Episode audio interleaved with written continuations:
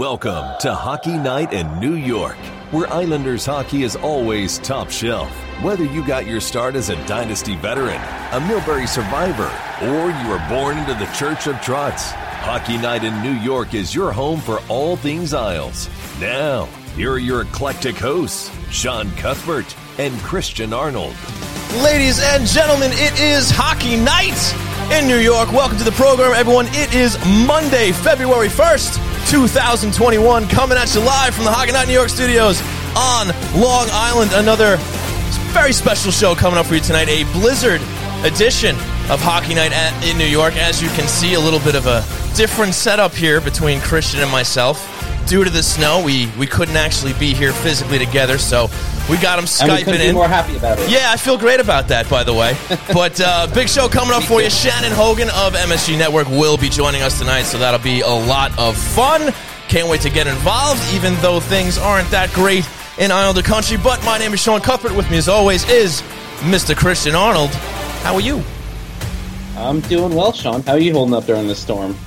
You know, uh, I'm doing okay. I'm doing okay. Just it's it's quiet. It's a lot of it's a lot of alone time. You know. so you I'm don't sure get to you're used to that, though. Uh, no, well, you know, I mean, you just you can't really go anywhere, you know, so you're kind of just within your own four walls. But I I- I got through it, and here we are. Now now we get to talk some hockey, uh, some bad hockey, but we get to talk some hockey. So let's get into it. But first, I want to remind everybody that we are happily sponsored by Blue Line Deli and Bagels, located at 719 West Jericho Turnpike in Huntington. Head on over for great food, great people, and great service. Check out the menu at BlueLineDeli.com. And we want to thank our sponsor, Tie Technology, a voice over IP company providing phone services for businesses across the country. If you are tired of dealing with long hold times and the impersonal service of companies like Spectrum, Optimum, and Verizon, give Tie Technology a call at 516 856 7800 for three months of free service. And now, on to the hockey. The Islanders are back from a five game road trip, and it didn't go very well. Um, they took two points via overtime losses to the Philadelphia Flyers, and that's pretty much all they have to write home about. What do you say, CA? Certainly was not the way the Islanders thought this road trip, or, or most people thought this road trip was going to go. No, it no. was a a rough one to say the least. There's a lot of lessons to be learned from it. There's a lot of things to take away from it.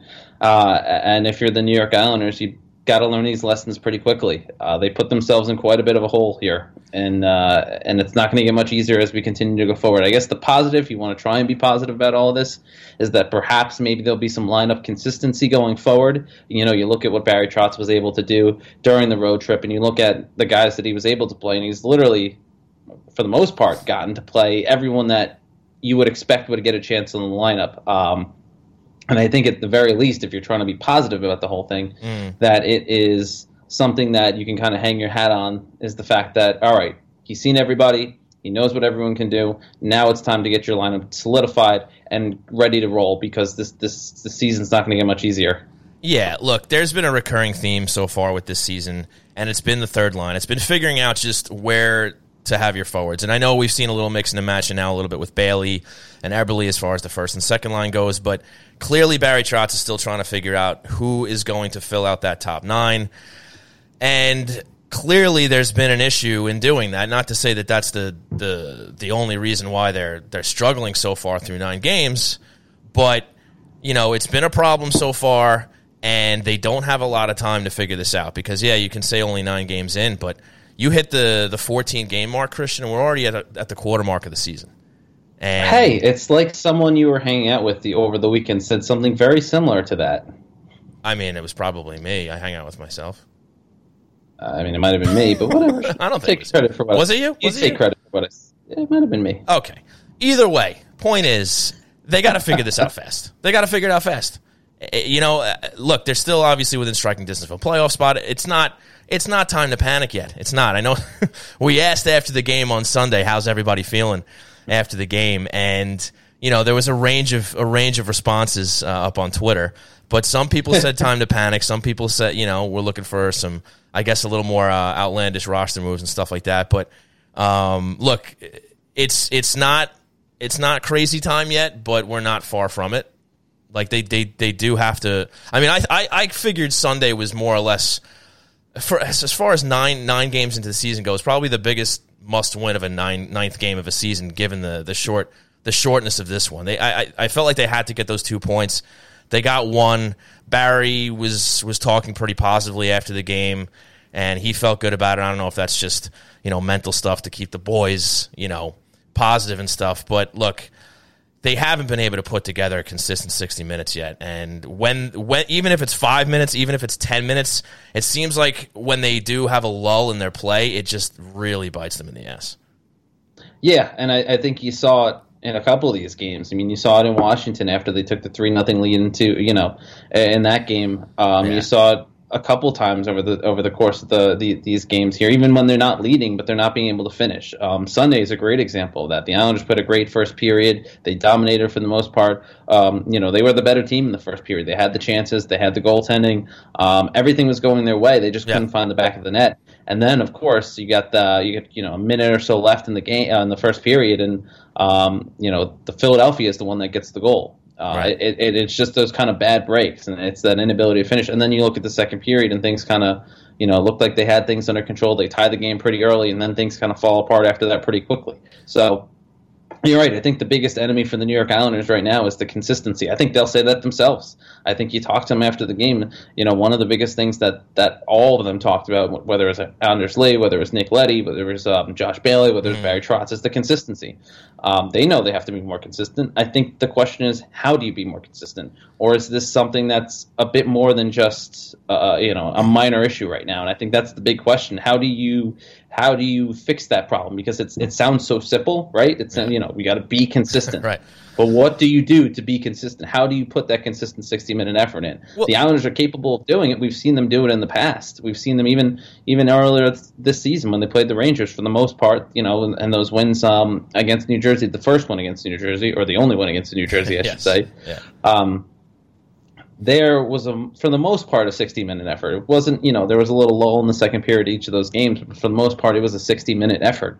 And the question becomes how do you now duplicate that, and why is it that you've kind of lost that steam? Um, I think that's it's a, it's a, it's a tough question to answer right now. It is, but and people have to remember. I mean, this is a theme for every team in the NHL. There's there's no fan base, no matter whether it's Toronto, Tampa Bay, Colorado or anybody else for that matter. There's nobody that that can really legitimately go into a game, you know, a season and expect them to play 82 out of, out of 82 or 56 out of 56 on all cylinders. It's just not going to happen. The main thing is just to make sure, you know, you're outweighing the, the, the crappy ones, right? And right now they're not. They're they're just kind of they've meandered through these nine games where again, like like we've pointed out, they they've had some good play and, and they definitely improved against Philadelphia. There's no doubt about that and they might have deserved a better fate. I mean, if you know you start getting into more of the the details of these games, you look at that blown icing call, obviously in the last one that that burned them big time. But you know you can you can make that point, but at the same time, they still need to be playing a, a more complete enough game where that's not going to be the play you look at to say, oh well, that's why they lost because of a blown icing. I mean, they still they still have to be playing well enough to not only win these games, but you know be able to to just maintain it over the course of a stretch and you know, they, they kind of teased us with that first game against the Rangers to open the season. And, you know, they, they, they squeaked out that win against Boston. And then it looked like they were getting back on track against Jersey. And then, and then for whatever reason, the wheels have just um, really been shaky on the bus right now.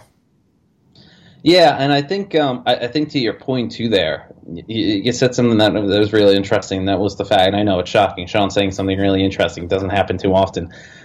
Right. You said something about the the the icing, the blown icing call, which yeah. was obviously a blown call, no question yeah. about it. Yeah.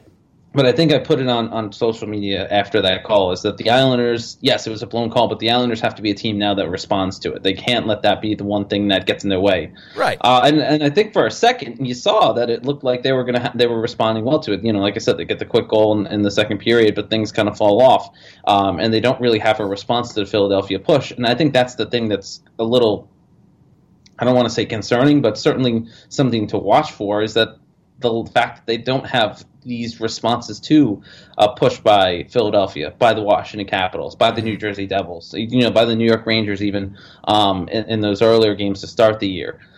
There's kind of a consistent theme here where they're not being able to weather the storm, and once the opposing team is able to take advantage of that, you know, the Islanders find themselves, uh, you know, up a creek without a paddle, and you know they're trying to they're trying to use their hands to, to fight back into it. And, and they do a decent effort in the third period. You're seeing them be much more consistent third period team, which is good. But when you're playing down, you know, 3 1, 4 1, you know, with or scoreless, you don't have a goal yet, you're, you're putting yourself in a position that's just not not one you want to be in. And I think that's the thing. The Islanders need to find a way to score the first goal. I think they scored the first goal on this road trip twice, I think.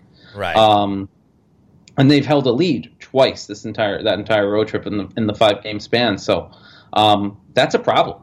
That's a yes, big problem. Yes, it they is. Need to, they need to find a way to to, to, to right from the get go be able to establish their game and be able to find the back of the net early and, and play with the lead because you're not giving Semyon Varlamov a chance to play with the lead, and you're not. More importantly, you're not giving Ilya Sorokin the chance to play with the lead, and Yeah, he was geez. stellar for, for the Islanders in the in the opportunities he's gotten uh, during this road trip. It's just he's playing from a, a, a position, uh, you know, a weaker position. You know, he's playing down a couple goals instead of up a couple goals, and you know, you, you look at some of those saves he made during the course of the game, especially on Sunday, and he would he would have been great if the Islanders had a three one lead, a, a, you know a three two lead. He Yeah. would have been the difference maker. Instead, the Islanders don't aren't able to capitalize on some chances of their own, and you know it's it's a much different looking game, much lo- different looking game. Yeah, and I would be a little more laid back about this stretch if it was an 82 game season. I mean, look, every season is going to have its ups and downs. You're going to have stretches where you know you're not playing your best, or you know even if even if you know you look at the Islanders last year, they went on that long stretch, you know that long streak with all the points and everything like that, and you, you knew it was going to end eventually, and you knew they were going to go through a rough patch. Now, again, it might have been a bonus that that they ended the season early for them. But my point is, is that you know you're going to have these ebbs and flows in the season. The problem, though, is that you kind of can't be too laid back about it because you know they chopped almost 30 games off the schedule. So Right. there's no, you know, you can only take so many games to work out the kinks, and, and, and you know that puts the pressure on not only the players but on Barry too to to figure out what's going to get these guys going. You know, during the short season, and I and I remember saying it on Twitter. Uh, I think I was speaking to our pal Sal, who listens to the show, and and, and I said that you know, really, the, the truth is the playoffs in this season are going to be decided by the last 10 or so games of this season because the, the all the teams that you would expect to be in the mix for a playoff spot, whether whether you think it's four teams, whether you think it's five teams, whatever the case may be, I would like to think that they're all going to be close enough together where it's going to be it's going to come down to who's hot at the end. So maybe it's okay that they're having a rough patch now as long as they figure it out, but they got to figure it out soon. And they got to make sure that they they still stay close enough to the pack so they are in the mix to potentially go on a run at the end. No, I agree. I think that's a it's it's a interesting point you make there. I don't want to say good point because I really don't want to. That's two, buddy. You, but That's two. Uh, it, it's a fair point, and it certainly it certainly puts them in an interesting position. I think the other interesting thing, and I don't necessarily have the schedule right in front of me, but the Islanders do end up playing a couple of these teams again down the stretch. You know, the Philadelphia's, the Rangers, the Devils, and I want to say Buffalo in those last couple games, that 10, 15 game stretch that you're talking about. And while um, certainly you know, I, I think we both kind of think that Buffalo is not going to be in a position where they're um, going to be fighting for a playoff spot. And I know you think a little less of New Jersey being there at, at a certain at that point of the season, although they're off to a pretty good start right, Right, now. right.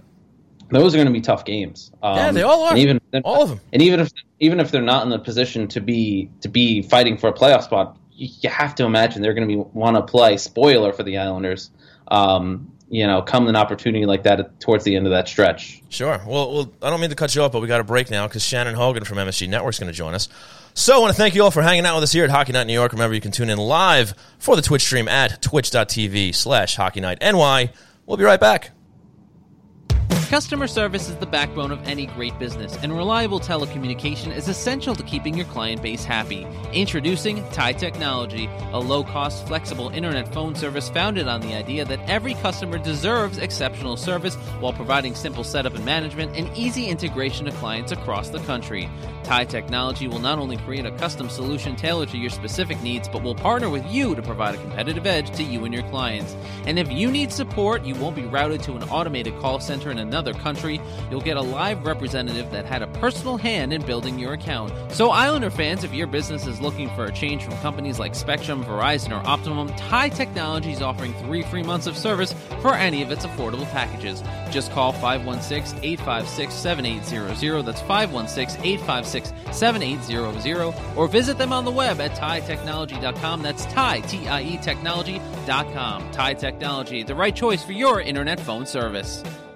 The only thing better than a great Long Island deli is a great Long Island deli run by die-hard Islander fans. Blue Line Deli and Bagels, located at 719 West Jericho Turnpike in Huntington, will make any Islander fan feel right at home with its familiar blue and orange theme and Isles decor. Blue Line Deli and Bagels proudly serves Bagel Boss bagels, along with breakfast favorites, hockey-themed heroes, quesadillas, salads, fresh-made smoothies, and much more. So stop on in for delicious food, clean atmosphere, and a happy staff ready to greet you with friendly service no matter what team you support. Want to place an order for pickup? Call 631-944-3222 or visit BlueLineDeli.com to check out the menu and order online. Blue Line Deli and Bagels, where the great selections will have you saying, yes, yes, yes.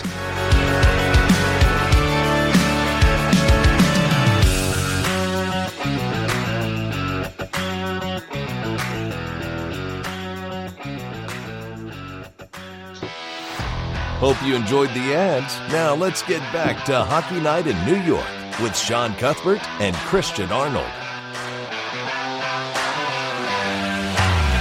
Welcome back to the program, ladies and gentlemen. You're watching Hockey Night in New York at twitch.tv slash Hockey Night NY. It is time for On the Line, brought to you by Tie Technology. Joining us right now from MSG Network, the great Shannon Hogan. Shannon, how are you tonight? Hi guys, it's like Hockey Night in New York in a blizzard, right? Yes, the special stormy edition of Hockey Night in New York. Want to thank you. Christian, I literally just gave Sean the biggest heart attack because he called me and my phone was across the room, and I was like, no, it was like slow mo to the last ring, and my husband was like, get the phone. Um, so don't worry, we made it just in the That- nick of time. Just that in the nick it of all time. even better, Shannon. I like that you gave Yeah. Sean a little bit of a panic attack there. He, he, he wanted to play it cool, but he was a little nervous. Oh, no, He's I'm- I'm totally fine." Minutes. What are we going to talk about?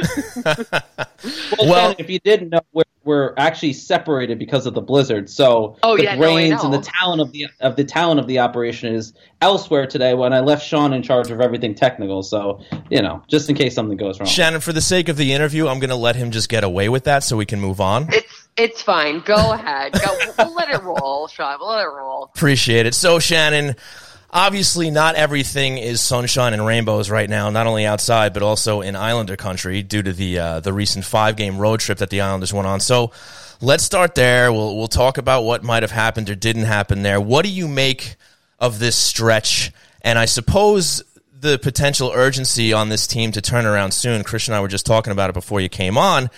That they got to get things going because we only got 56 games this season. Yeah, I, I think that's exactly it, you guys. There definitely is a sense of urgency. And I think you feel that when you listen to the players in their pre and post game interviews. They know that they won't be the team that makes it to the Eastern Conference finals again if they play the way that they did on a consistent basis over the last week and a half or so. The thing is, we did see a couple of periods of good hockey, a couple of 10 minute intervals there and some, some nice goals, some nice play but they need to be consistent. And when they weren't consistent, they were making the mistakes that we're not really used to seeing with a Barry Trotz type of team. And so the fact that they're on this five game skid is definitely not the way that they had planned on starting this shortened season.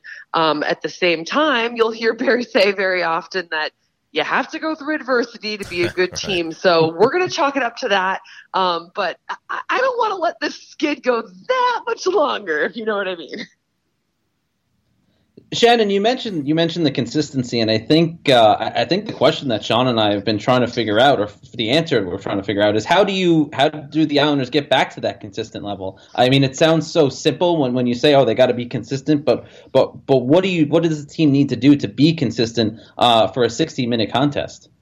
I think a lot of that has to, it sounds kind of cliche, but it's almost like doing anything else in your own life. It's a routine and it's taking things one day at a time. So, you know, if you're trying to eat healthy or, you know, or do a dry January, you can't be like, oh my gosh, I have like 31 days. You have to do it one day at a time, you know, one game at a time. And I know that that sounds so cliche for sports, but it is true. I do really think that the guys believe that, that they look at it one shift at a time and one period at a time and they try to build off of the good periods that they have. It's just frustrating when you don't get some of those bounces too, because I really feel in Philadelphia those were two games that they could have won, and obviously going into overtime, it's it's deflating when you've had a couple of good periods periods mixed in through those two games to not you know get come away at least with two points in one of the games. Um, but listening to to the players, it, it sounds like they realize that there there were some good aspects to the game. They're trying to build on that, and they know that they have to be consistent. There comes a point, you guys, where it's about execution. You have the plan, you have the strategy, you have the skills. You just need to go out and execute. So hopefully they'll be able to do that. For sure, Shannon. And I guess to just continue on the theme of scratching for positives to to take out of this this stretch here is the Islanders did finally put a goal in the net for Ilya Sorokin. And oh uh, my gosh, like oh my god, how long is this poor kid gonna be there before someone scores? Seriously, ser- so fi- that finally happened, and and it looked like there was a decent chance to get the kid a win. It obviously didn't pan out, but obvi- and the first game that he got in, we all know was was a rough one. Everybody wants to forget about that, but. What do you think of Sorokin's play now that you know he's actually been able to play a game that he was uh, he knew he was scheduled to play, and uh, yeah, and perform with a couple of goals in there? What, what do you think of him? I think it's a building process for him. I think the expectations from all the Islanders fans, and really, to be honest, me included, from everything we've been reading about this kid and all the hype around him, that we were expecting him to come in and in game one or two be like, "Yep, yeah, that guy's going to win the Vezina." Like that's what I was expecting, and right. and ultimately there is you know, a learning curve with a different size rink, uh, you know, a different, um, a different league, different team, a different language. I mean, there are things that you have to kind of grow into. New goaltending coaches, you know, working on things um, that maybe are strengths or not strengths of him, or the way that they want him to to approach, um, you know, certain things in net. So I, I I felt great after last night's game because there were some really great saves. He didn't have to stop a lot, but the, the, the few exciting saves that he did did make, I was like, okay, I see the flash of brilliance there. Everybody take a deep breath. It's only a matter of time. And luckily for the island, luckily for the Islanders, um, Varlamov, other than you know, I'm gonna discount one of those games, was really fantastic to start the year. And he was rock solid for the Islanders in the postseason. So yeah. I don't think that goaltending is the concern for the Islanders right now. I think everybody just needs to get on the same page. I think they need to, to figure out how they can get the four lines going because they need more offense than just that top line. Talking with uh, MSG Network, Shannon Hogan here on the line, presented by our friends over at Tie Technology. And Shannon, uh, you were talking a little bit about when we were talking about consistency. You're talking about being in a rhythm and kind of a, a routine. And uh, one thing Andrew Gross from Newsday was asking about last night, and I think he wrote about it today for uh, Newsday, was the fact that even the road trips this year are very different from years past um, where obviously you're you're not on your routine already on a road trip, but players for the most part were confined to their to their hotel rooms when they weren't on the ice. There was a lot of alone time unless they were at the rink. How much again, not to make excuses for the team, but how much do you think that kind of throws off everyone's rhythm, especially when they're trying to find that consistency and they're dealing with all these different things going on? How much does that impact the team, especially on a, on a lengthy road trip like they just got through?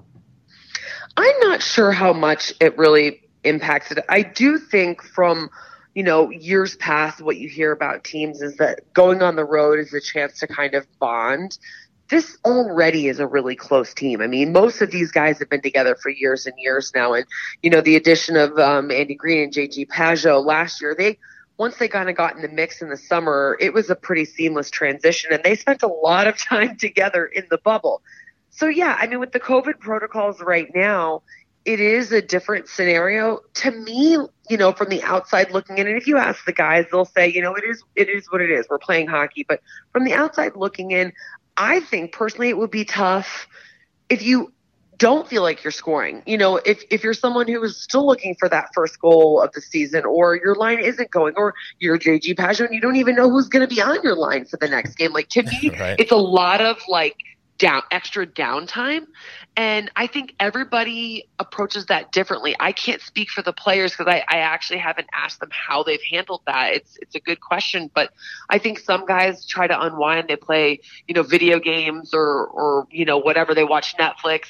Um, but normally on the road they would all go to dinner and and it might not all be like one whole team dinner together but they break up in you know groups of five six seven eight and they would go to dinner together and i think just having that social outlet it's something i'm sure they're missing just like the rest of us are i mean everybody's had to make different sacrifices to you know keep you know do their jobs do the best they can, cope, keep themselves safe. And I think the same goes for the NHL. How much that affects it, I, I'm not sure it's substantial, but I'm sure it, it is something different that they wouldn't have had to think about in years past.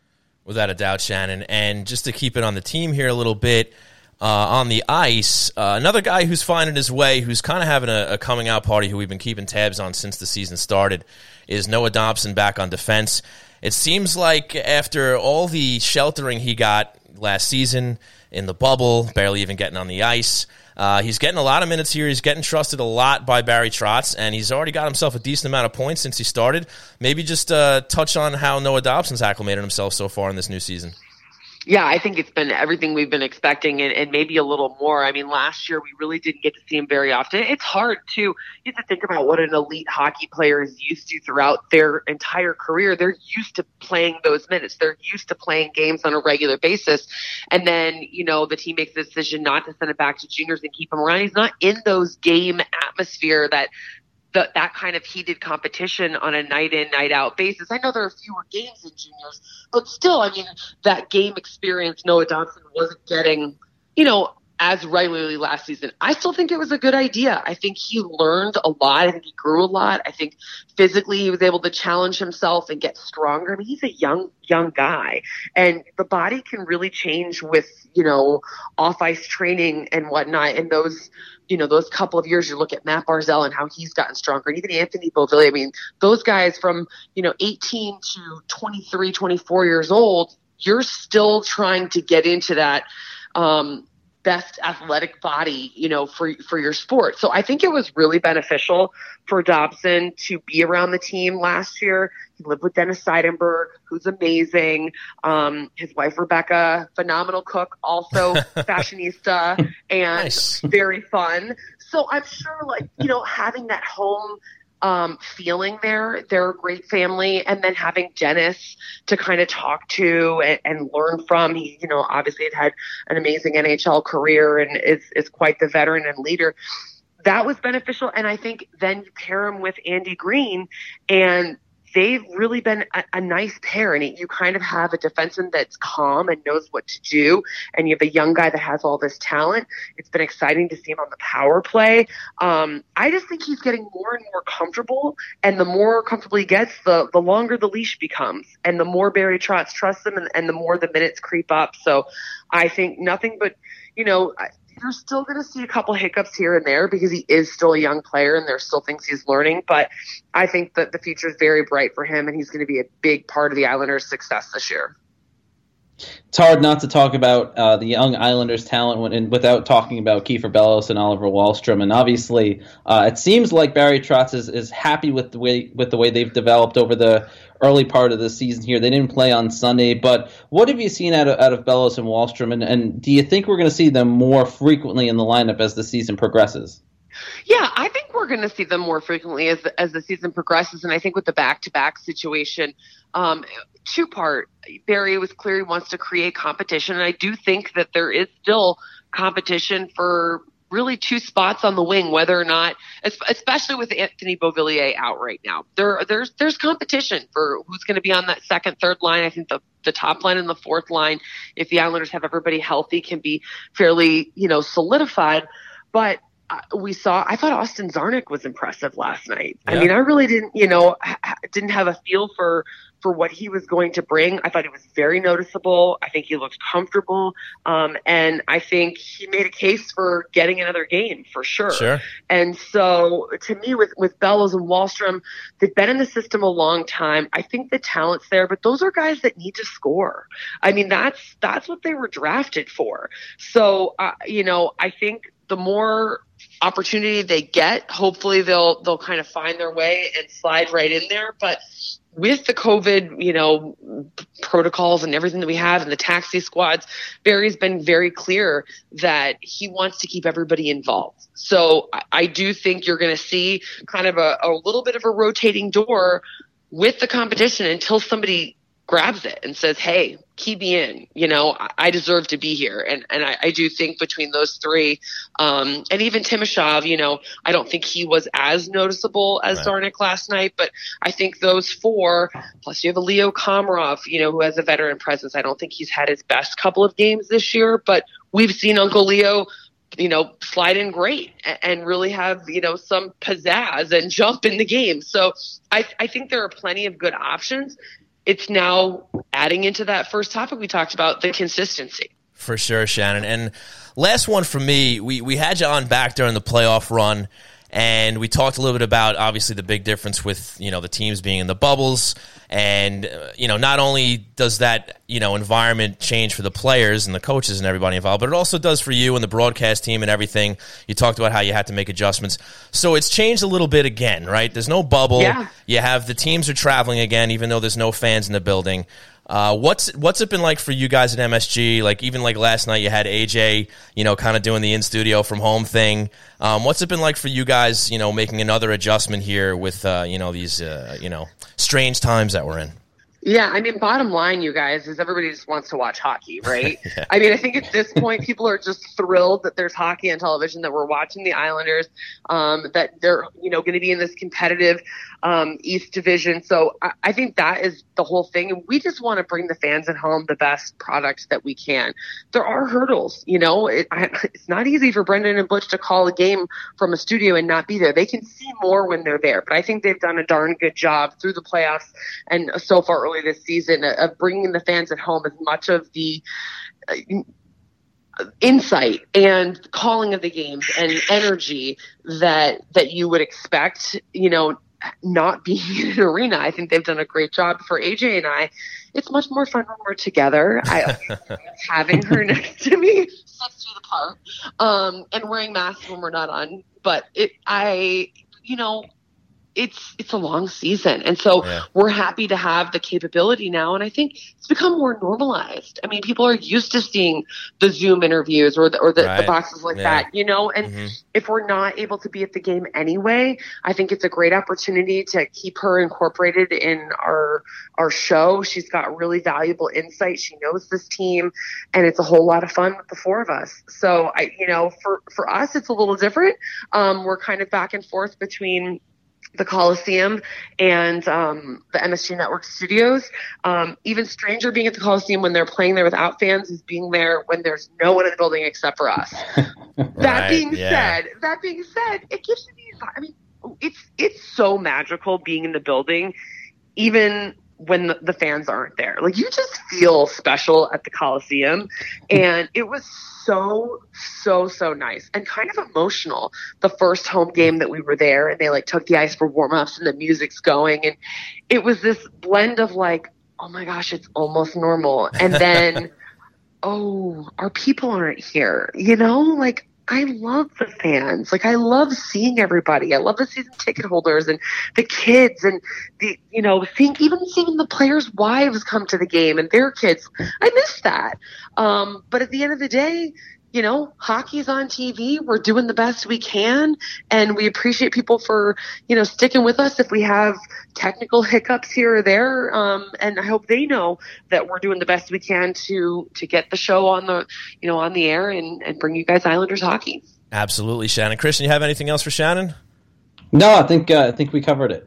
Well, Shannon, fantastic stuff. Really appreciate you giving us some time tonight. Awesome as always. Keep up the great work over at MSG Network. We love watching the broadcast over there. And uh, have a great rest of your night. Thanks, guys. Stay warm. We've got snowdrifts of like two feet over here. Wow. I'm out in Suffolk County, so I don't know. Stay We'll see, inside. we'll see. Stay inside. I, I, am staying in. I'm staying bundled. Have a good night, you guys. You too. Go Take out. care, Shannon. Bye. All right, folks, that was the great Shannon Hogan of MSG Network for a little segment of On the Line brought to you by Tie Technology. Awesome stuff, Christian. Uh, let's let's let's assess. Let's talk about it.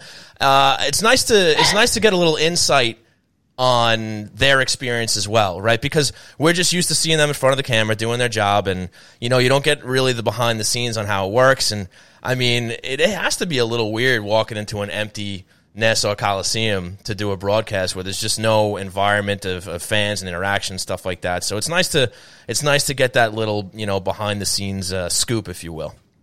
Yeah, no, it, it certainly is. Uh, I think for everybody, it's uh, it's it's a weird experience from from the people uh, who are covering the, the, Islanders via TV. I mean, Brendan and Butcher, all again. I mean, they did a tremendous job last oh, yeah. year uh, from having to do all the games from the MSG studio uh, to this year, where they've been on site for the home games. They've been on on site for the road games at the Nassau Coliseum, like Shannon was was alluding to, and then having to do some games from the studio. I mean, those guys are, are true professionals. I, I, was saying to a buddy the other day, actually, it's funny that New York has some, you know, New York teams probably have some of the best broadcasting teams. Oh yeah, uh, in, in, the in any sport. You look at the Islanders with Brendan and Butch, and, and Brendan is you know a world class talent. We've had him on our show. A very short guy. time. Yeah and a very very talented broadcaster. Yeah. Mean, you look at some of the other the other teams and the broadcasters that that they have. I mean, the Mets and Howie Rose and um, you know Gary Cohen and, and, those guys. Those are, are, two great broadcasting broadcasters as well, I should say. Yeah. Um, you know, Knicks with Mike Breen, who's a legend in himself. Kenny Albert, who's the voice, uh, you know, part-time voice of the you know the New York Rangers for TV, radio, and now he's going to be the, he's the lead voice for the National Hockey League. Started here in New York, and he does uh, Knicks games as well. So, yeah. um, you know, New York is blessed with the fact that they have a lot of talented broadcasters calling these games, even um, you know, and, and, doing a tremendous job. Brennan, Brendan, and Butch, uh, especially Shannon and, and AJ, and everyone on the on the broadcast as well, pregame and postgame show. They do a tremendous job, and um, yeah, it's it's definitely weird. Like I said, I think for everybody, it's weird being in the Nassau Coliseum without any fans. It's weird watching a game with with no noise. I think there was a point in the, I want to say the New Jersey Devil game that they turned off the crowd noise in the building mm. uh, that was being pumped in, and so we were sitting there the in the writers area, and it was just kind of you're just hearing the the players on the ice, and it was a yeah. very bizarre moment. It was kind of cool, but at the same time very eerie and um, kind of thrust you back into the realization that wow, we're you know we're this is somewhat normal, but it's still not really that normal at all. Right. Uh, and it's kind of contending, it's contending with those emotions that uh, you know you're happy to be there, but it's certainly it's certainly uh, loses some of its luster, I guess you could say, sure. with the fact there's nobody else in the building and the, and the fans that you know bring the energy and, and, and kind of make the Nassau Coliseum what it is. Certainly, um, you know, it, it, loses it loses some of that that excitement that you would usually have, especially during those close games. Of course, and you know, but I like Shannon's positive outlook. At least we still get to watch hockey. And look, yeah. and you know, it's going to get better. We'll eventually be back in there. I'm still holding out hope that we'll get get into some uh, in some buildings by the spring.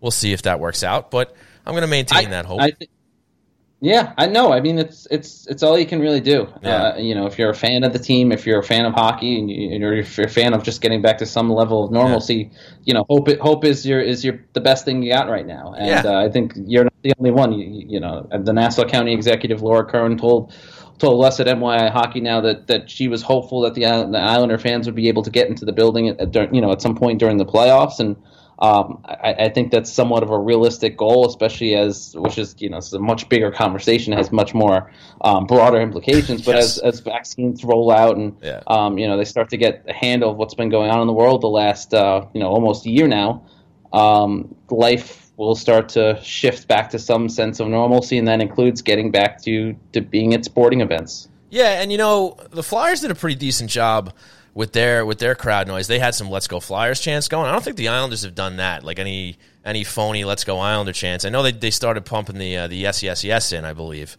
but uh, I thought I thought the Flyers did a pretty good job with their fake crowd noise for whatever that's worth. I mean, because as as a viewer, you know, watching on TV, and I felt this way during the return to play in the playoffs last season.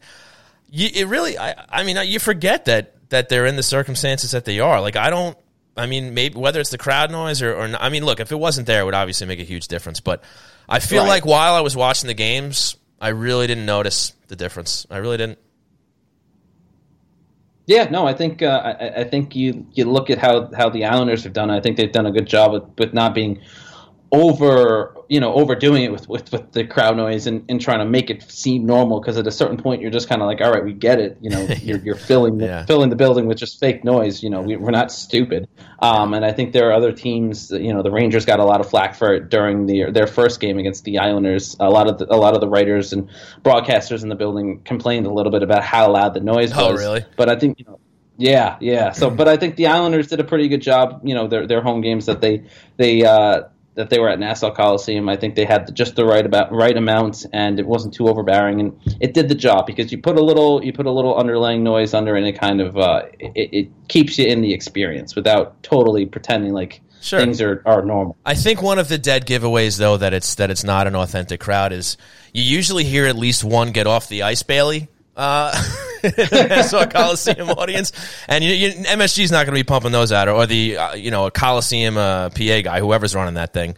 You're not going to hear that there, so I think that's the one giveaway. But let's uh, let's steer it back to the to the ice. We talked enough about what's going on in the crowd or the the lack thereof, and we started talking about Timashov and Czarnik with Shannon. So why don't we pick up with that? Talk about them getting into the lineup. And I would have to agree with Shannon that Czarnik looked pretty good coming in. Whether that means he's going to get more time out there or not, we'll see. Uh, why don't you share your opinion on his performance and Timashov's uh, coming into the games? Yeah, no, I, I think I, I certainly tend to agree with, with, with Shannon's assessment. Uh, you know, Czarnik was certainly noticeable a couple to, uh, a couple big times too. Um, you know, there's there's a couple efforts I want to say in the first period where he was able to get back and break up a couple plays, a couple scoring chances for the Philadelphia Flyers. Um, you know, he certainly didn't look out of place. He looked like he, he was fitting into the system that the Islanders are trying to employ uh, for the team on Sunday night.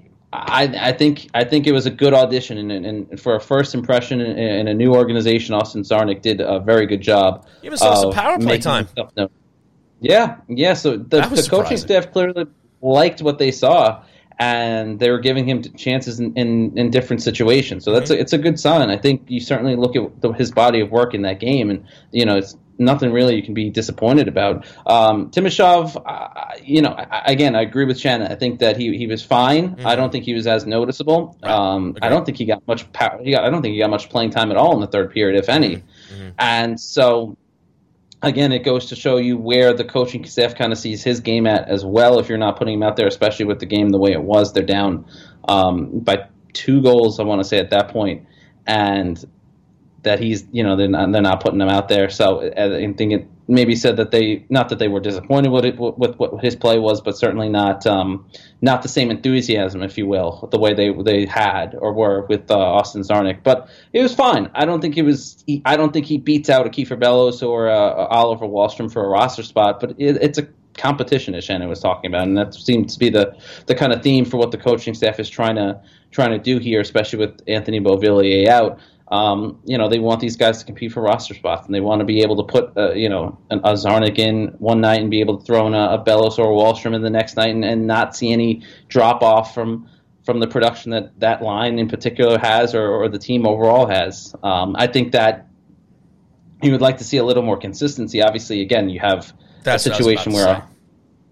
Beauvillier kind of, you know, kind of the injury to Beauvillier kind of throws a wrench in the idea Sure. of having a consistent lineup. Mm-hmm. But I, think now, like I was saying earlier, that you have Barry Trotz who's seen basically everyone you'd want him to see that's going to get a chance to play on one of those those positions. Now have been out on the ice in a game situation. He kind of has an idea of what works, what doesn't work. Obviously, for some guys, it's a one game sample size. For other guys, it's a bigger sample size. But at the same time, you now have an idea of how these guys are going to play in these game situations and what might be the best lineup going forward.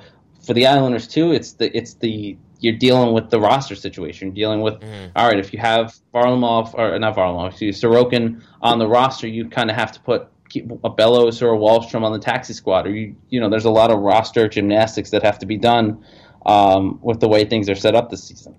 Yeah, I agree, but I do want to harp on that consistency thing. Not not only with performing in the games, but also with the roster. I think, I mean, especially for the sake of guys like Pageau, you know, he, you're kind of making things tougher for him because he's got to adjust to a, different winger or two wingers sometimes each night.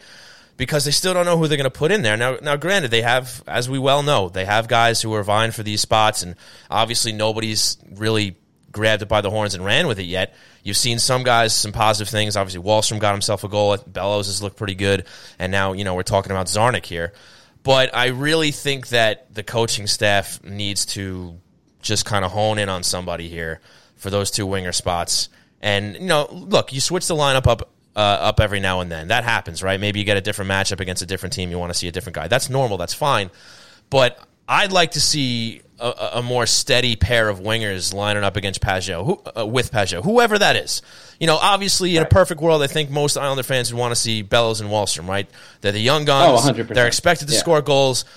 If, if things are going right for them and they're in the lineup, that means there's probably some goals coming from them. So hopefully those are the guys. But regardless of who it ends up being, I think that needs to happen sooner than later.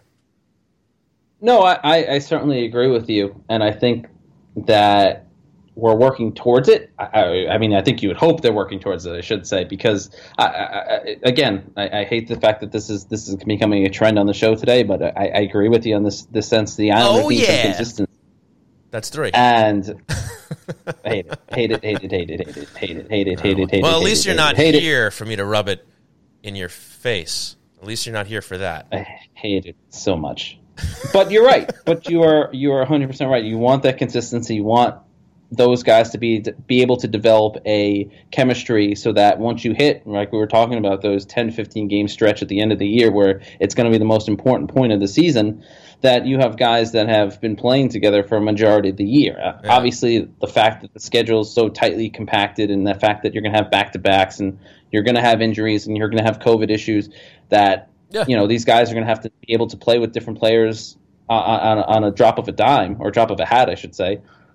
But Yeah. at the same time, you want you want that chemistry. You want that that situation where you had last year with the you know with the Pageau and and you had um you know you, you had Brassard with with him for a majority of the playoffs and Mm-hmm. you know a short time with the Islanders during the regular season. They had that chemistry and you could you Right. could sense that and you could see that and it led to a lot of success for Pageau and Brassard at certain points. So you'd like to see that and you'd like to see if you're talking about JG Pageau and I think that's really where a lot of this lies is that third line is that you want to see him with a guy that's an offensive minded player because it's going to be- benefit him as much as it's going to benefit a Wahlstrom or Bellows. And I think obviously those are the two guys you would like to see. They were given a Yes. chance the other day um, to both be out there. I think they both looked really well. I think they both deserved a chance to be back in the lineup. I understand that. You know, Trotz wanted to see what else he had in, in his arsenal and give Czarnik and Timashov a chance, and, and that's fine. You know, the there wasn't really that much of a drop in production uh, from Saturday to Sunday. But at the same time, I think at this point now, now that you have that feeling, that feeling out period, that grace period, I think the crux of what I was just trying to say is I think we've reached the point where it, it you know we have we've gotten past the grace period. We we know what a lot of these guys can do now out, out there on the ice. It's time to give whoever that may be. I, I mean, if it was me making the decision, I would say you, you put Bellstrom, you put. Wahlstrom, Bellows. Yeah, Uh, in a perfect and that's world. and that's it. Yeah, and then and then you go from there. Obviously, again, you kind of have the situation with the with the taxi squad and the way things are laid out. That's not as that's easier said than done. But um, in a perfect world, that's the decision you make because I think those guys have given the, you know the team when they're out there a chance to win, and they've played well enough to to earn that opportunity. Sure, without question. And I think we'll we'll still look a little bit at what happened in some of these games. A couple of points I still want to go on, and we'll look ahead real quick at the the games coming up. But Christian, what do you say we we do the the hero of the week? All right, let's do it. All right, folks, we're gonna do the hero of the week right now. When you hear this song, that means it's time for the hero of the week, brought to you by the Blue Line Deli and Bagels half price hero. And folks, we talked about this this five game road trip, this losing streak that the team is on. So you have to you have to imagine that we we really had to reach into the depths here to, to try to come up with something to to to represent a hero of the week. But before we before we get into that, the half price hero of the week from Blue Line Deli Bagel, Bagels is the Godfather. It's got Cappy ham, Genoa salami, pepperoni, provolone, lettuce and tomato, oil and vinegar on a hero. It's the Godfather. Uh, still a movie I haven't seen. I haven't seen any of those films. But, you know, Yikes. maybe one day. It is what it is. Yikes. So let's get the music out of here. And It's one of the greatest masterpieces of American modern American cinema. Oh, you've seen it. Whatever. You've seen it. Oh, okay. Well, I, I look. It, it happens. It happens, man. You know, It's an embarrassment, I don't. I don't care. It doesn't matter to me. It really just doesn't. like you. Okay. Embarrassment. Good job. So, let's do the hero. So I kind of prefaced it already. Christian, I went first last week, so I'm gonna let you um, try to justify our hero choices here tonight with you going first. All right. Well, thank you, Sean. I appreciate the opportunity here to uh, present our hero of the week. And uh, I, I think, considering the tough se- the tough stretch that it's been for the Islanders during the course of this road trip, it, it was tough. Sean and I struggled quite a bit to come up with the hero of the week for this week. But I think looking back on it, I think Yeah. we came to the fairest conclusion, and that was rookie goaltender Ilya Sorokin. There he is. There he is. And I think looking at why we made this decision, because again, Sean and I struggled pretty hard to figure out who who we were going to pick. Yeah. Uh, you look at the way he's played, and you look at the way the opportunities that he's given to the Islanders to win those games that he's gotten. He started in net, and I think especially coming off of Sunday's performance, his probably strongest performance yet. Um, since he's come to the NHL and since he's been playing uh, in, in, in in NHL games, that you know he was he was great out there. He gave the Islanders a chance to win. He made the timely saves. He made big saves when when the Islanders needed needed him to.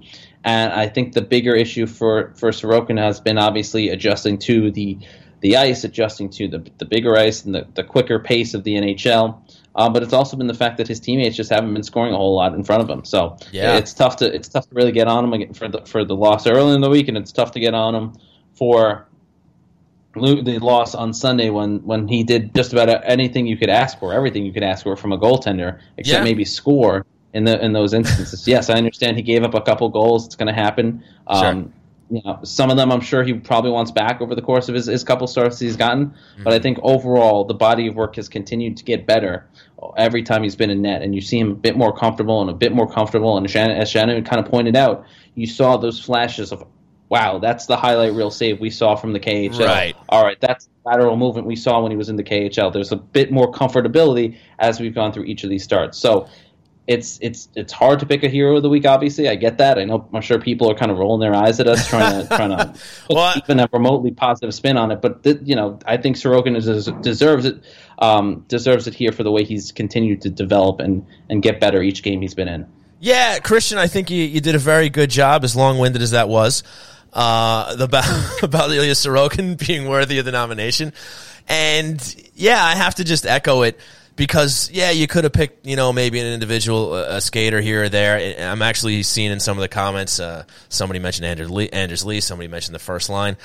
And yeah, I, I could see why you might want to go down that road, but, you know, there's also guys involved there that, that are in part responsible for why these games kind of headed south, and and I don't think that really fell on Sorokin in these games. And, and as you mentioned, he's he's gotten more comfortable, he's performing much better, and also like you said, he's he's starting to show those those acrobatics and those highlight reel you know saves that you know were kind of teased in, in his time in the KHL. So Christian, here here I am agreeing with you, Ilya Nice. Sorokin. There he is, two times. Wonderful. Your unanimous hero of the week. That's twice in a row. That's two goalies in a row.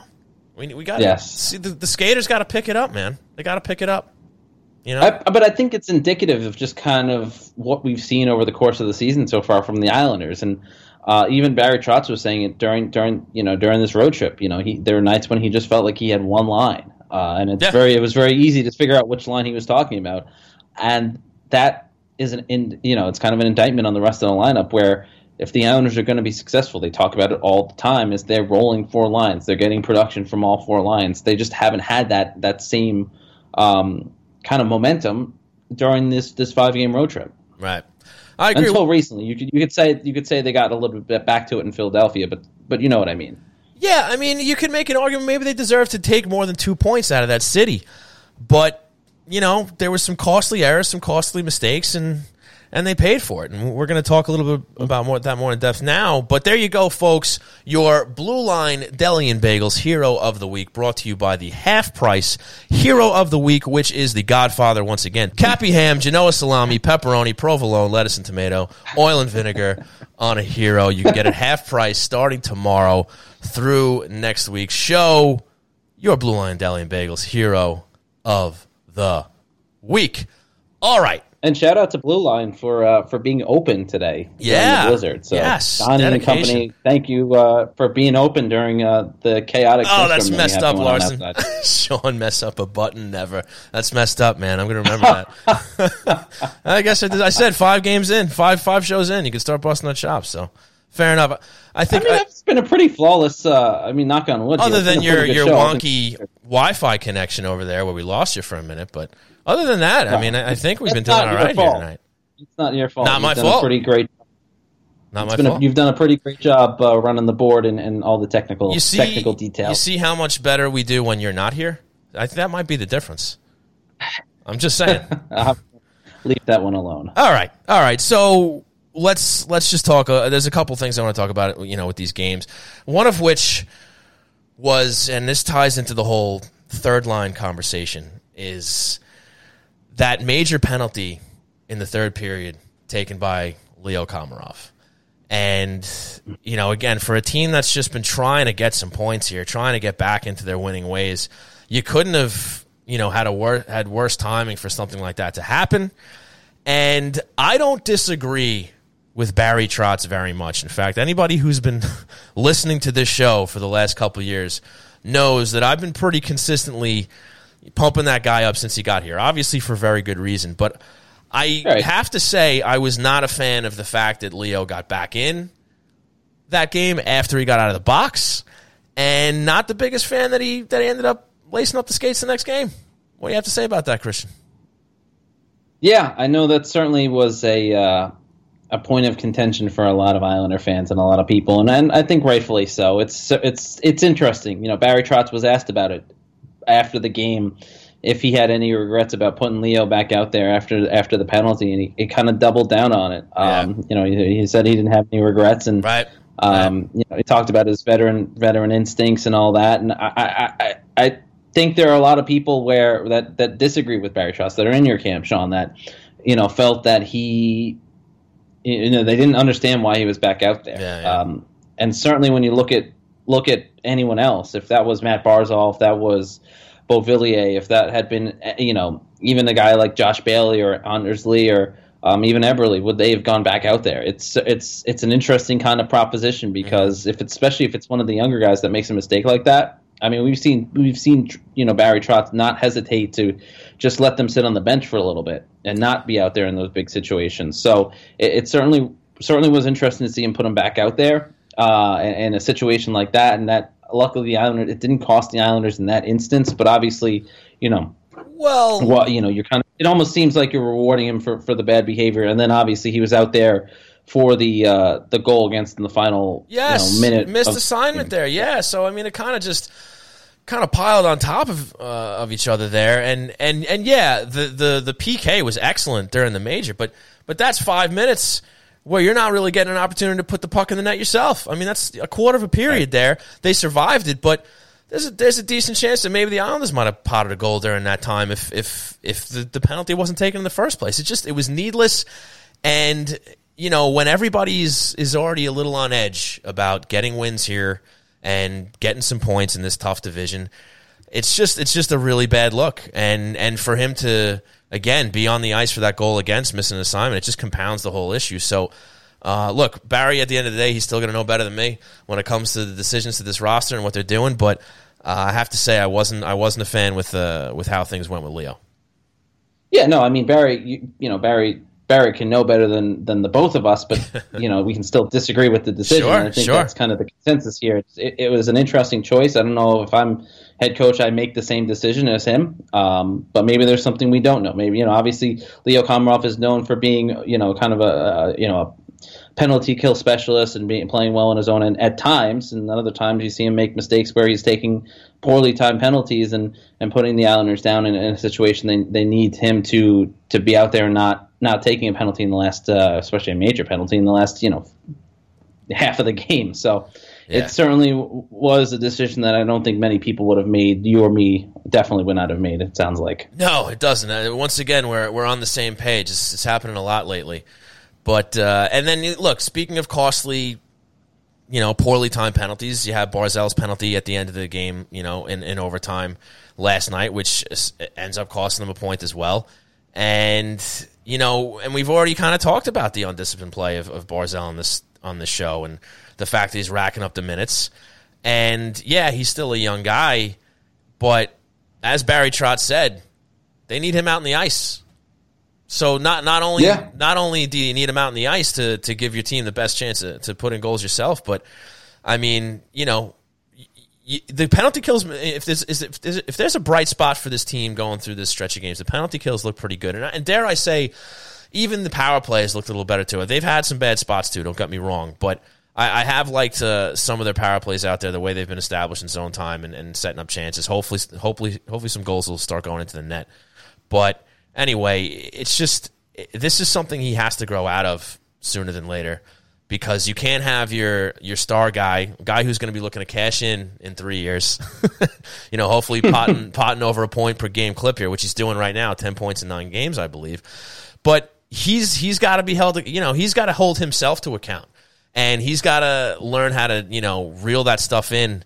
And, and understand that you know look there's a lot of emotion out there on the ice and he's a fiery player we see it all the time but this is something he kind of has to reel in, and, I, and I'm sure he will. But he, it, he's showing us that he hasn't yet, and, and in this early going, it's just it's just something to kind of heap on top of this pile of, of, of I suppose negativity as far as the results that we're getting out of the Islanders so far that that just needs to be cleaned up. Yeah, and I think uh, I mean we, this is a conversation we've had in the past too Yeah. about Mathew Barzal when it comes to kind of the, the poorly timed penalties or the, or the errors. You know, he's young; he's going to make these kind of emotional mistakes where um, you know his emotions dictate what's what happens rather than him thinking things through quickly.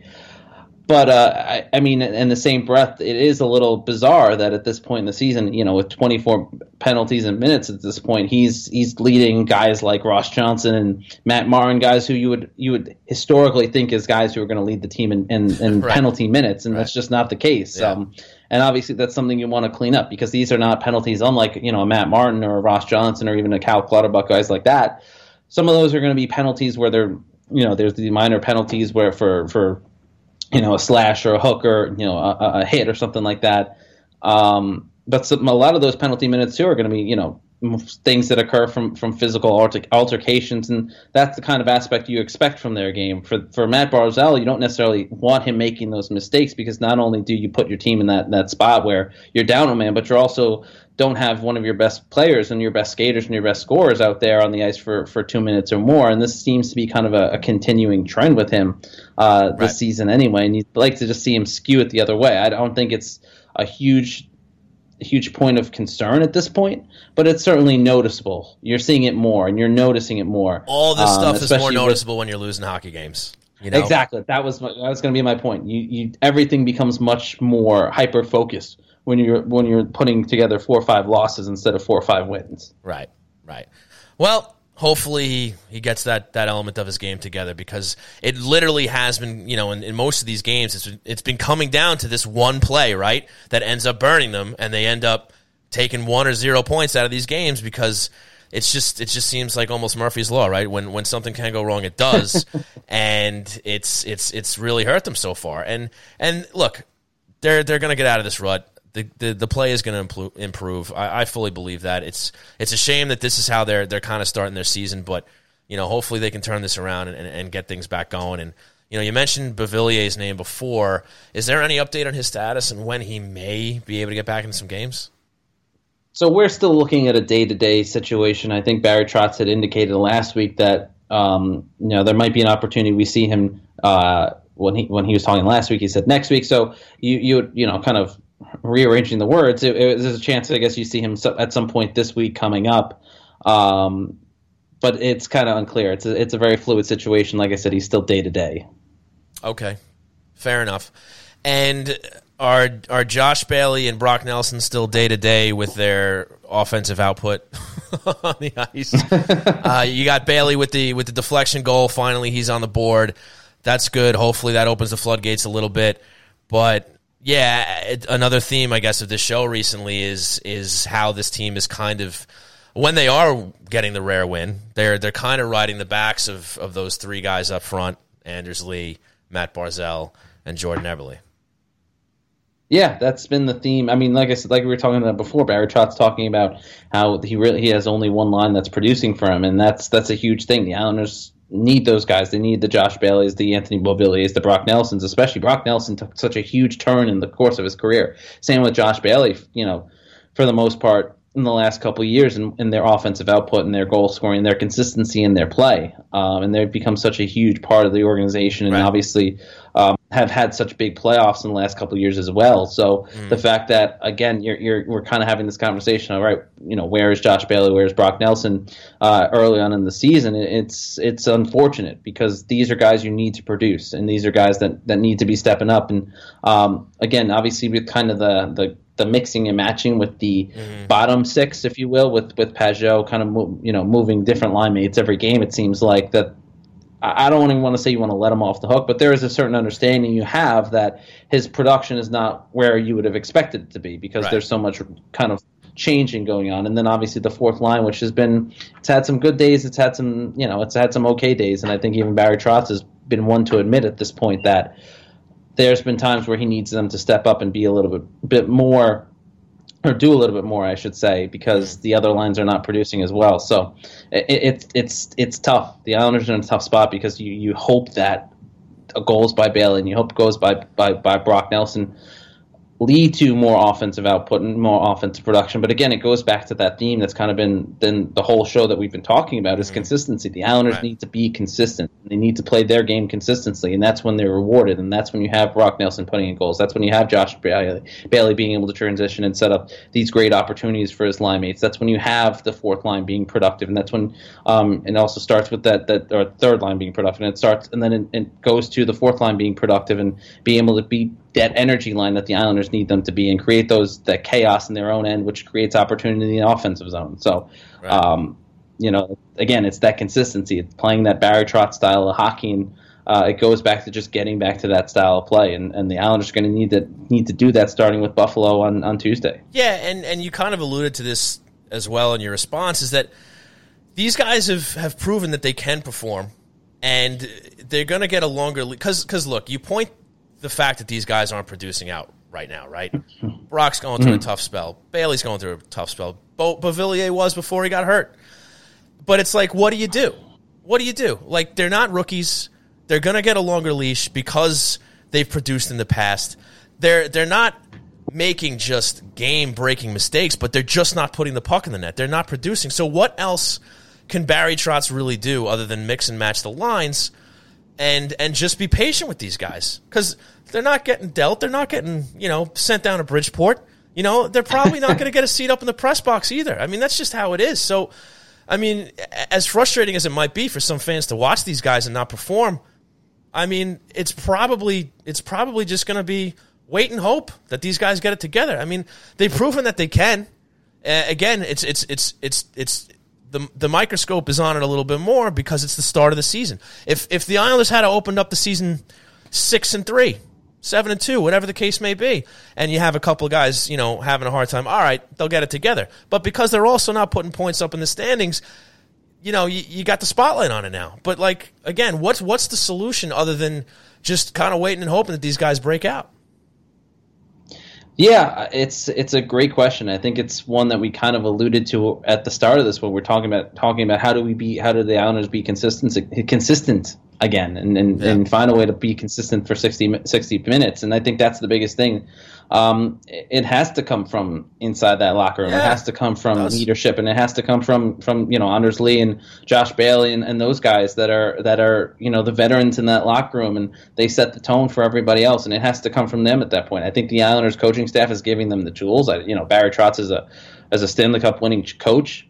Um, I don't think that there's it's a, a, situation where the, the players aren't listening to the coaching staff or anything like that. I know I've seen some yeah, of that on social media, which is just kind of crazy. losing the room element. We're not we're not there yet.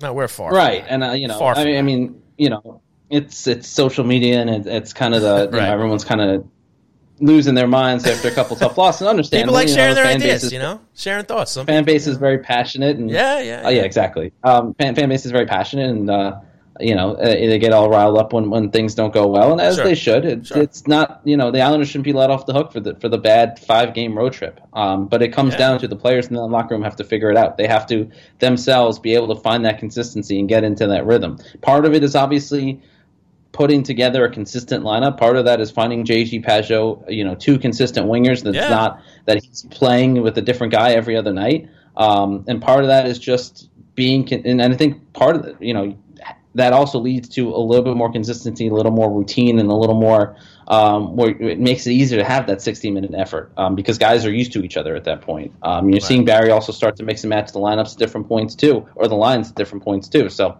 um, but I think at the end of the day, it's got to come from those guys. Uh, you know, there's not much more you can do. Exactly. Exactly. You can you can shuffle guys around the taxi squad and whatnot, but again, it's still not going to be Josh Bailey, Anthony Beauvillier, any of those guys. Jordan, like they're all they're all just going to have to figure it out. Brock Nelson, you're just going to have to keep the faith, folks. That's all we got. just hope that they get it together. I think they will. So I got the the hashtag Believe shirt on. It's not over yet. It's only nine games, but they still got to get, it together soon. So I think I think we're pretty good highlighting the, the players from this this past week. Is there anybody else we need to talk to? I think we're good there. So we'll just look ahead real quick. You got two games, uh, two. You got a couple of home games coming up now. Again, I don't know what the benefit of that is when you don't have the crowd there, other than you know knowing the uh, the intricacies of your of your arena and your rink. but anyway, they got two coming up against Buffalo Tuesday and Thursday, and like we said before, these games are going to be tough, regardless of where you might think they end up in the standings. Uh, it's going to be. I, I'm looking forward to seeing Taylor Hall and Eric Staal in Sabre jerseys to see how they perform. Assuming that uh, now, I believe I might have caught in the in the uh, in the chat the chat the chat that the Sabres did not make it to Long Island tonight, and they're going to try to make it tomorrow. I think I caught that. So hopefully we we actually have the games running on schedule. But Yes, the Sabres. Uh, the Sabres stayed in Buffalo today. Uh, Okay. I reached out to Buffalo PR earlier today. They, they Oh, I mean, obviously, scoop. you saw the image. You saw, well, you saw the image from practice, and then Buffalo PR reached out, reached back out. Okay. But ultimately, they, they stayed in in, in uh, Buffalo. They practiced in Buffalo, and then their plan is to fly out tomorrow morning. Okay. Um, to Long Island. So Very good. I think the expectation is the storm on Long Island is supposed to start to switch over to I want to say a sleet rain mix later as the as the morning goes on. Mm-hmm. Um, I, I guess that's kind of the same forecast the Sabres have gotten because that seems to be the plan. Obviously, both the Islanders when they when they travel and when Buffalo when the opposing team travels to Long Island, if they're flying, they're usually flying into Long Island Republic Airport. So Mm-hmm. you would imagine that uh, that that's the same forecast that they're they're seeing and, and anticipating so that they can travel out here tomorrow. But I think too, if you're the Islanders, that's I mean, obviously you you know you don't get much advantage from teams that travel this season, but you're going to have a Buffalo Sabres team that's literally flying in the same day, getting off a plane, coming to the rink, and getting ready to play. So you, Right. there's an opportunity there. You could say that they take advantage of a team that's going to be a little, a little, you know, travel weary. I guess kind of if- like the opportunity they had against the Washington Capitals with Right, all their you big guns being out execute it this and, and coming up with, with, with no points. Yeah, we, we, we did fail to mention that earlier. But yeah, once again, you, you have a Buffalo team who, on paper, is supposedly going to be a weaker team. As Christian just points out, they're going to be coming off the plane that day. And, and not for nothing, but, you know, these, these Islanders have to be hungry. They got to come out like they did against the Caps in that first game and, and pot three goals in the first period, but then hang on to a damn lead. you know, I mean that's really what we, we, we need to see here. You mentioned before how they they haven't really scored the first goal too many times here, so you know their first period I think tomorrow night is going to be really indicative of how how things may go in the in the short term here, because you you got to figure it's got to be weighing on these guys mentally. And, you know, again, a big opportunity to get four points against the Buffalo Sabres. And then Saturday's going to be tough because they got the Pens coming to town.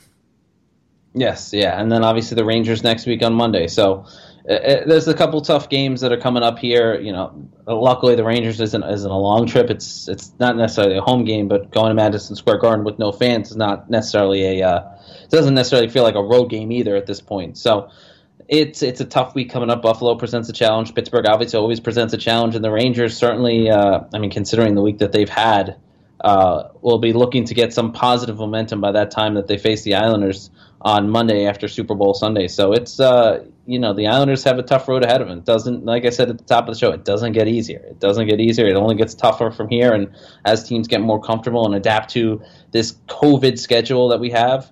Um, you know things things will be interesting. The Islanders now need to, to batten down the hatches and they need, need to get it together. There's lessons to learn from this road trip, and you hope that they've taken them, they've in turn they've absorbed them, and that they put them to good use on Tuesday night. Yeah, and this is going to sound weird. My last thought here, but it almost seems like the team has to relearn how to play regular season hockey because we saw that they ha- they mastered playoff hockey in the in the return to play they were fantastic pretty much throughout until they hit a you know a tougher opponent in the Tampa Bay Lightning. But they were more or less like a, a well oiled machine during that run, and they knew how to play close, tight games, and they did a great job. And and for some reason, they're they're playing the rest of the league now, or at least the division, because of the way things are right now. And for some reason, this adjustment to playing regular season hockey just hasn't worked out for them. I don't know, just a thought. But the bottom line is they got to get back to work tomorrow. You know, I mean, if they can't take, t- you know, three out of four points against Buffalo coming up here, you know, I think that's uh, it's it's decent reason for for Islander fans to to start getting a little more upset and a little more panicky as this short season goes on. So, with that, Christian, you got anything else, or can we wrap this thing up? That's that's a no. Okay, very good. Visually, I could see that. Unfortunately, the people on you know listening to the podcast have no idea what your response was, but that's fine. All right, folks. So Cueing the outro music here. Want to thank Shannon Hogan of MSG Network for joining us. Big, big thanks to her. Fantastic spot. Want to thank our sponsors, Blue Line Deli and Bagels, located at 719 West Jericho Turnpike in Huntington. Head on over for great food, great service, and great people. Check out the menu at BlueLineDeli.com for their great selections and hockey-themed heroes. Big thanks to Tie Technology, a voice over IP company providing phone services for businesses across the country. Check them out at TieTechnology.com for all your telecom needs, or give them a call at 516 856 7800 and get three free months of service. Give them a call. And of course, as always, thank you to you for hanging out with us here at twitch.tv slash hockey night NY. And for those of you listening later on your favorite podcast provider.